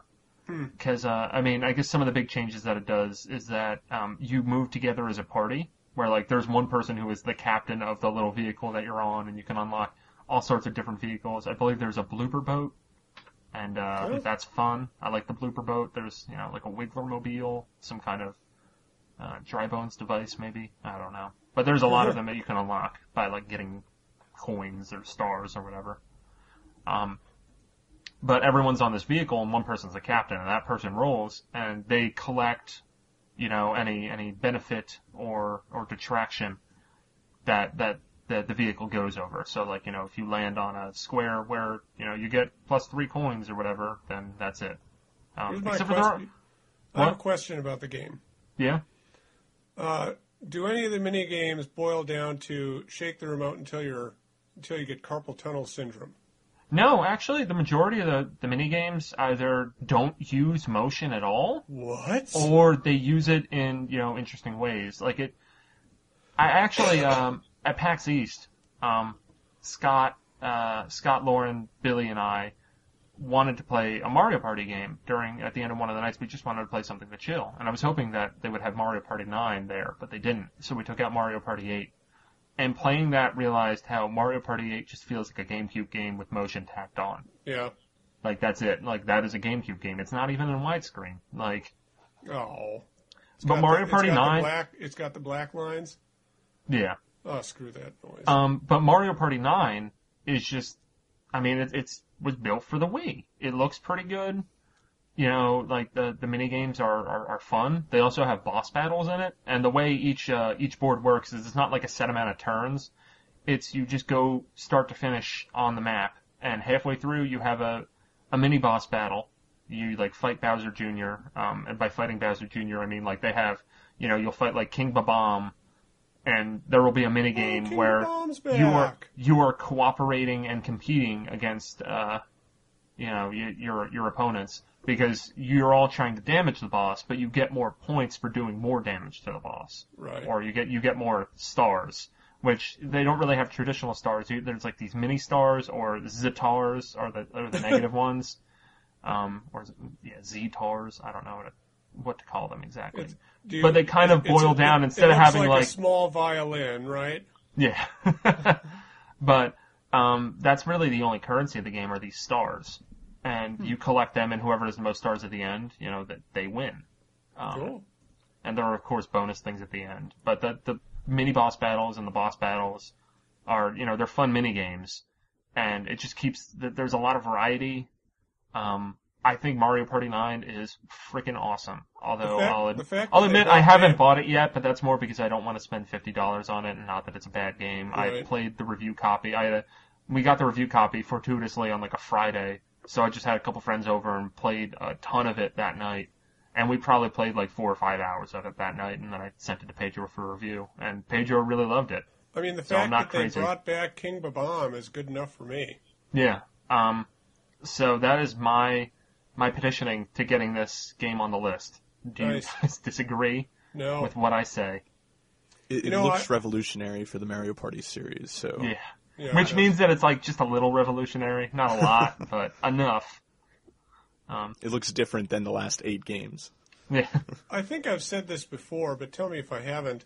Um, I like how as the Wii 8 has aged, uh, Nintendo has gotten farther and farther away from motion control. You know? Yeah, well, I mean, they just use it where it's appropriate. Right, and they don't they don't throw it into everything because it's motion control. They they've come they've realized that not everything has to have it, and Yeah, I I think mean- that's good. You look at Rhythm Heaven Fever, and that, I mean, that doesn't use motion control at all. You're just hitting the A button or the A and B button. Yeah, And I mean, that was I a really conscious wanna that. decision. It's it's a, it's a very good game. Um, that is my number five game. Um, I don't feel as strongly about it as Mario Party, but I mean, it's still a damn good game. if you if you get enough like if you hit the button perfectly like five or six times, do the uh, characters on screen shout "Viva" and then start no, dancing a lot? I wish that would Oh, make that the game that so that would make the game my number four, but instead it's my number five. Yeah. Um, and then the other games that are on your guys' list we already discussed last time, uh, Tales and Metal Gear Solid.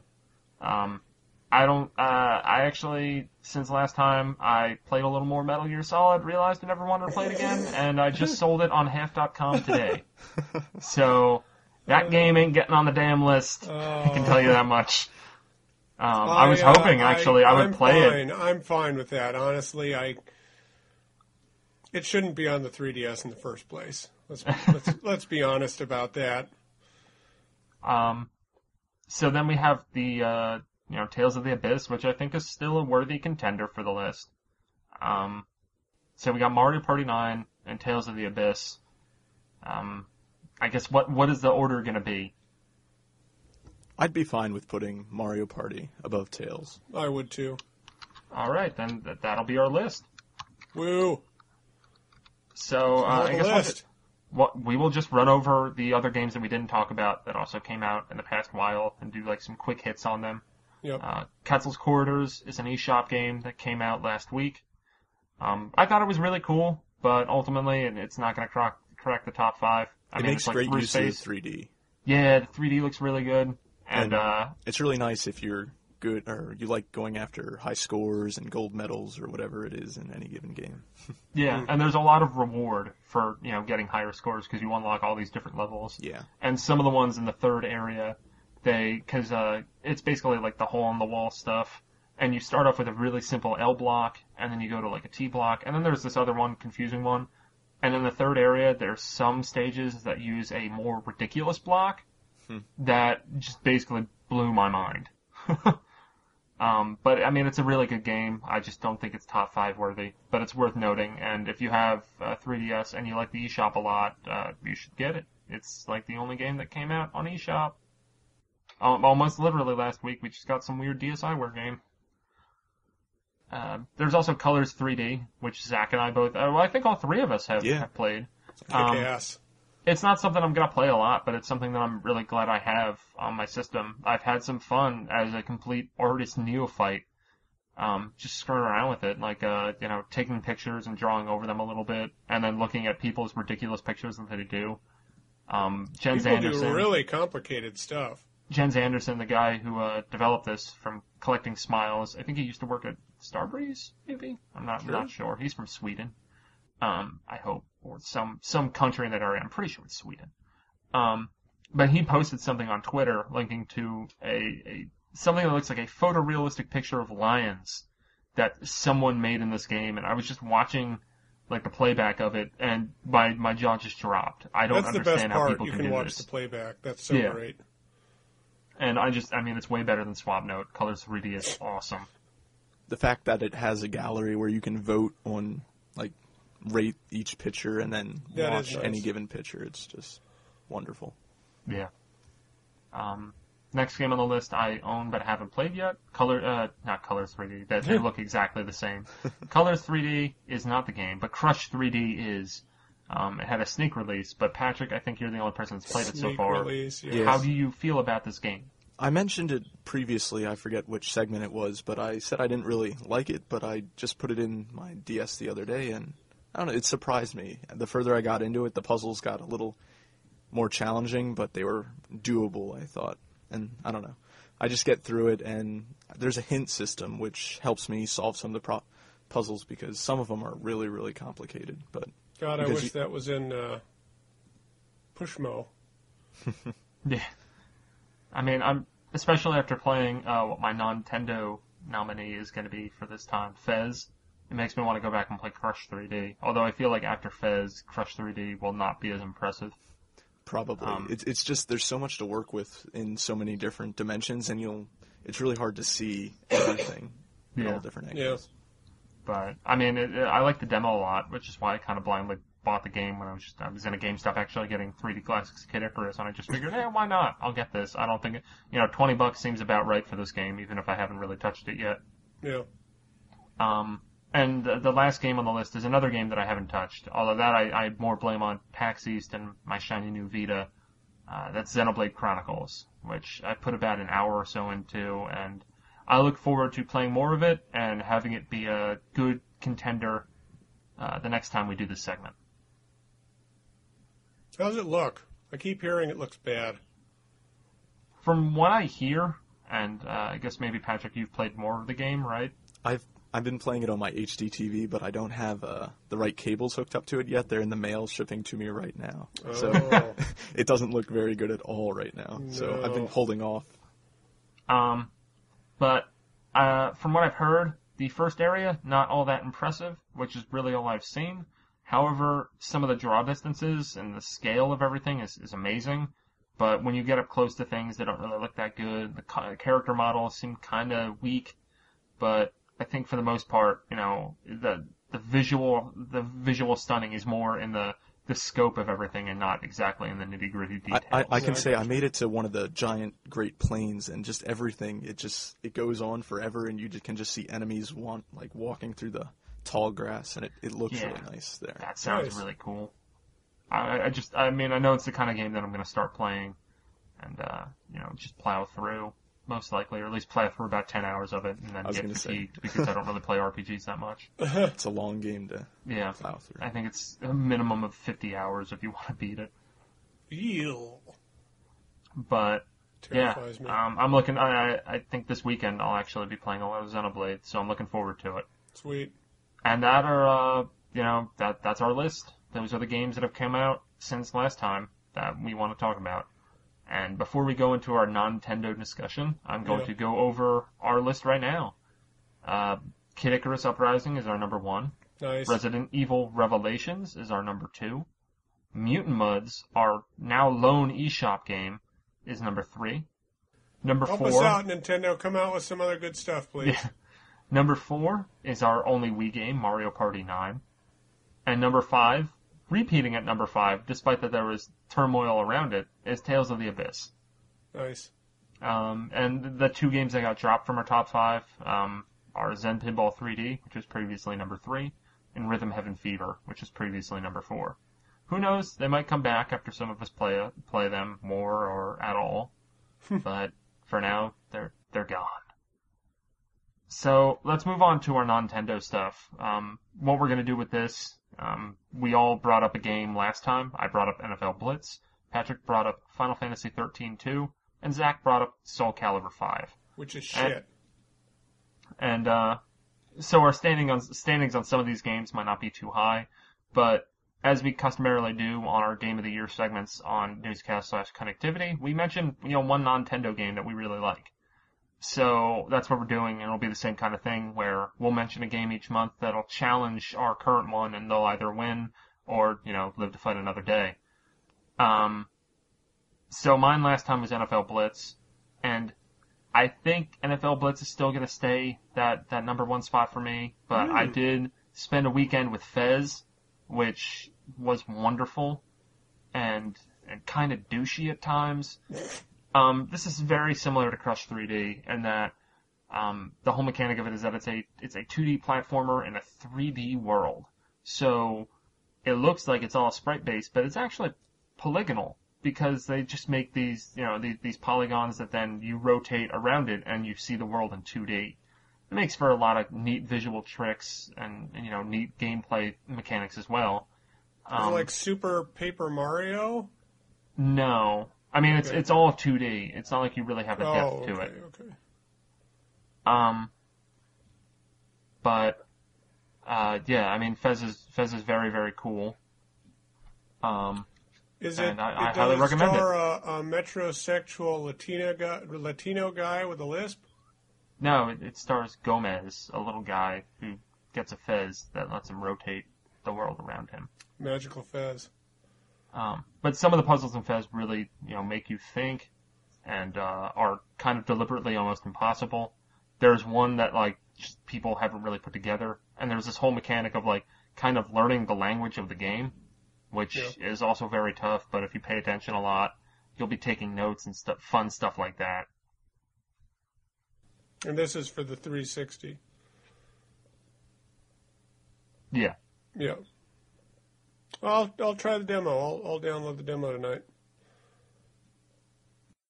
All right, cool. So, uh, what about you guys? Let's let's talk about our shared one first here, Patrick. All you, right. You go ahead. Um, well, I got this game on a lot of recommendations from Zach. I know Mike talk, talked about it on uh, connectivity as well, and uh, it would be Journey for the PS3. And well, it's fantastic. I didn't. I played the first couple levels and I didn't really think too much of it, and then just as you get deeper, and I met, I had that surreal experience where you just come across uh, another online player, and you you just have like barely any interaction with them. It was just very unique. But you best way I could develop a connection nonetheless. I mean, you Yes. keep playing with them. It gets to the Did- point where did like you- like wait for them to catch up to you. You make sure they Yep. get across gaps, and Yeah. but it's all silent communication. Yeah, and did you did you end up playing the game with largely the same person? Um. Well, at the end, it said I played with eight different companions. So Oh wow. I I don't know how because it seemed like it was the same person all along. Huh. Yeah, I I love that. I mean, I guess it, it the transition between people must be so seamless, and uh, I I just love the fact that you're you're going along with the same person or what feels like the same person the whole game. Especially Yeah, I the, the ending I, I've, sequence. I've not was very checked this game out yet, but I you look really need to. to. It's here's the thing, Neal. It's it's maybe the most simplistic game I've ever played, um, but the, the it's thanks to the simplicity that it's so powerful. Yeah. Uh, if you had to put a whole lot of thought into it, I think it would lose some of the emotional punch. And it really has, I think it has the most emotional punch of any game I've ever played. Um, damn, it's good. And and the music is so phenomenal. I bought the soundtrack on iTunes. The one thing I don't see myself doing is going back to play it again. oh, really? I've I've played it. I've played it through four times now. Oh wow. It does seem like a one and done game to me. Like I felt like most of the game you were just holding the uh, forward. Stick forward. Yeah. Yeah, I'm I'm I'm playing through it to get uh, get all the glyphs so I can get a, a white tunic. Um, but Oh, I'm also going for trophies. But should I, mean, it, it never gets old. The game it's an hour and a half long. Yeah. You know, it, it's so short. It's like it's like playing a Metroid game without any effort whatsoever. the one part I wasn't. a- I mean, uh, know, The one part I wasn't a huge fan of was, um, I guess it's it's hard to describe levels, but it was like kind of under in that like cityish area, and there were the the, under, the flying underwater, the underwater Yeah. area. and the flying monster things.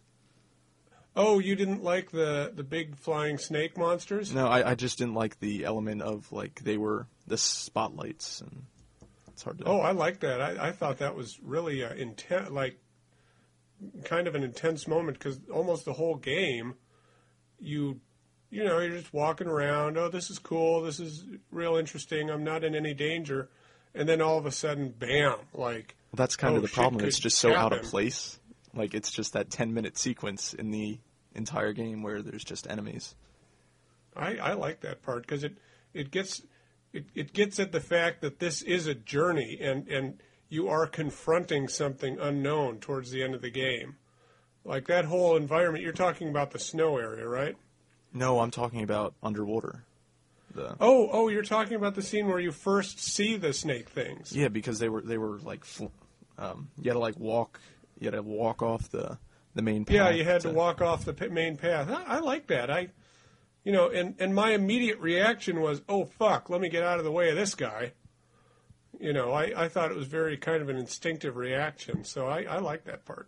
It just for me, it just felt a little out of place after an hour of just wandering and jumping and Yeah. building. No, I can I can see that.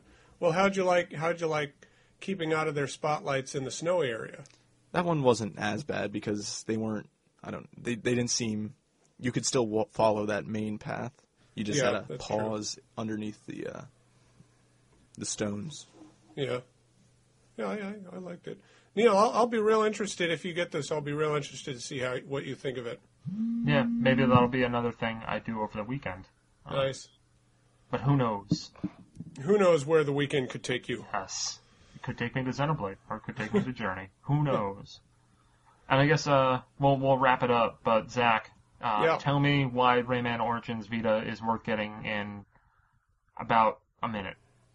Dude, Rayman Origins might be the best platformer I've played since Wario Land 4. I mean, Shake It, whatever it's called.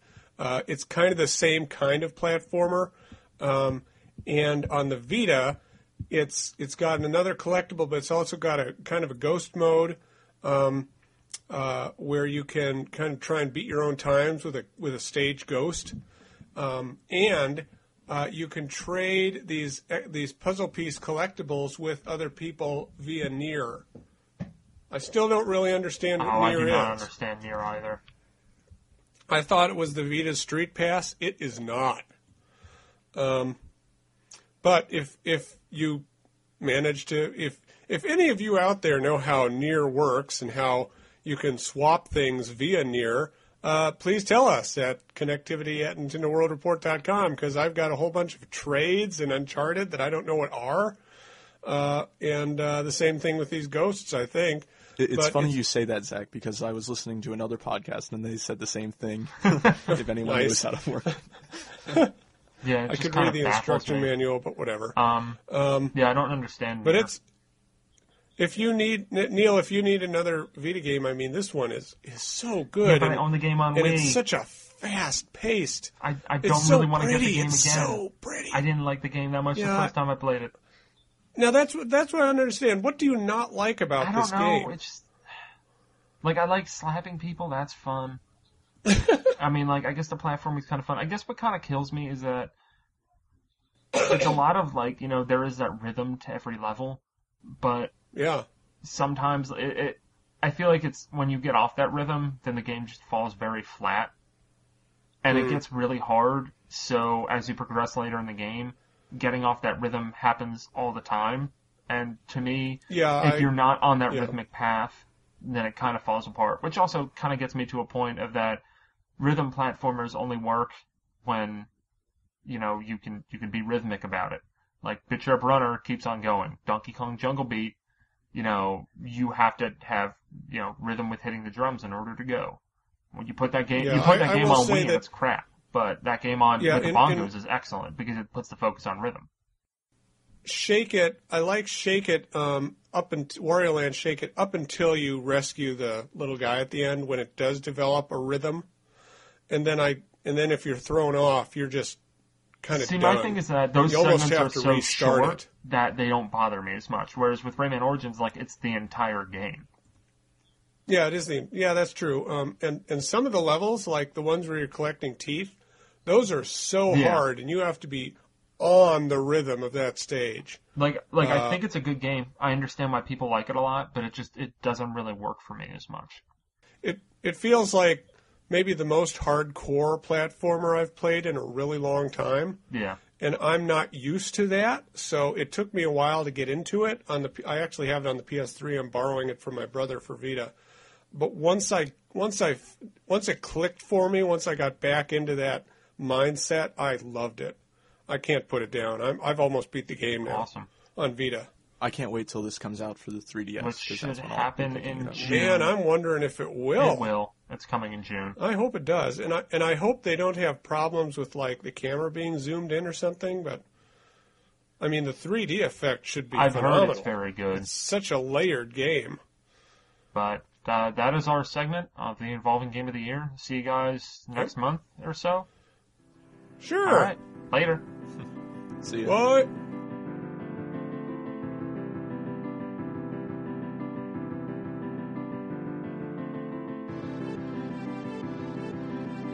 Alright, and that will do it for this week's episode. By now, you should know the routine. Uh, you can send us listener mail to connectivity at nintendoworldreport.com. If you get a chance, uh, we'd also love it if you rated and reviewed us on iTunes. And you should follow us all on Twitter. You go to nintendoworldreport.com, you can find the Twitter sidebar, and from there you can find uh, each of our Twitter accounts. Alright, thanks a lot for listening, and we'll see you next week.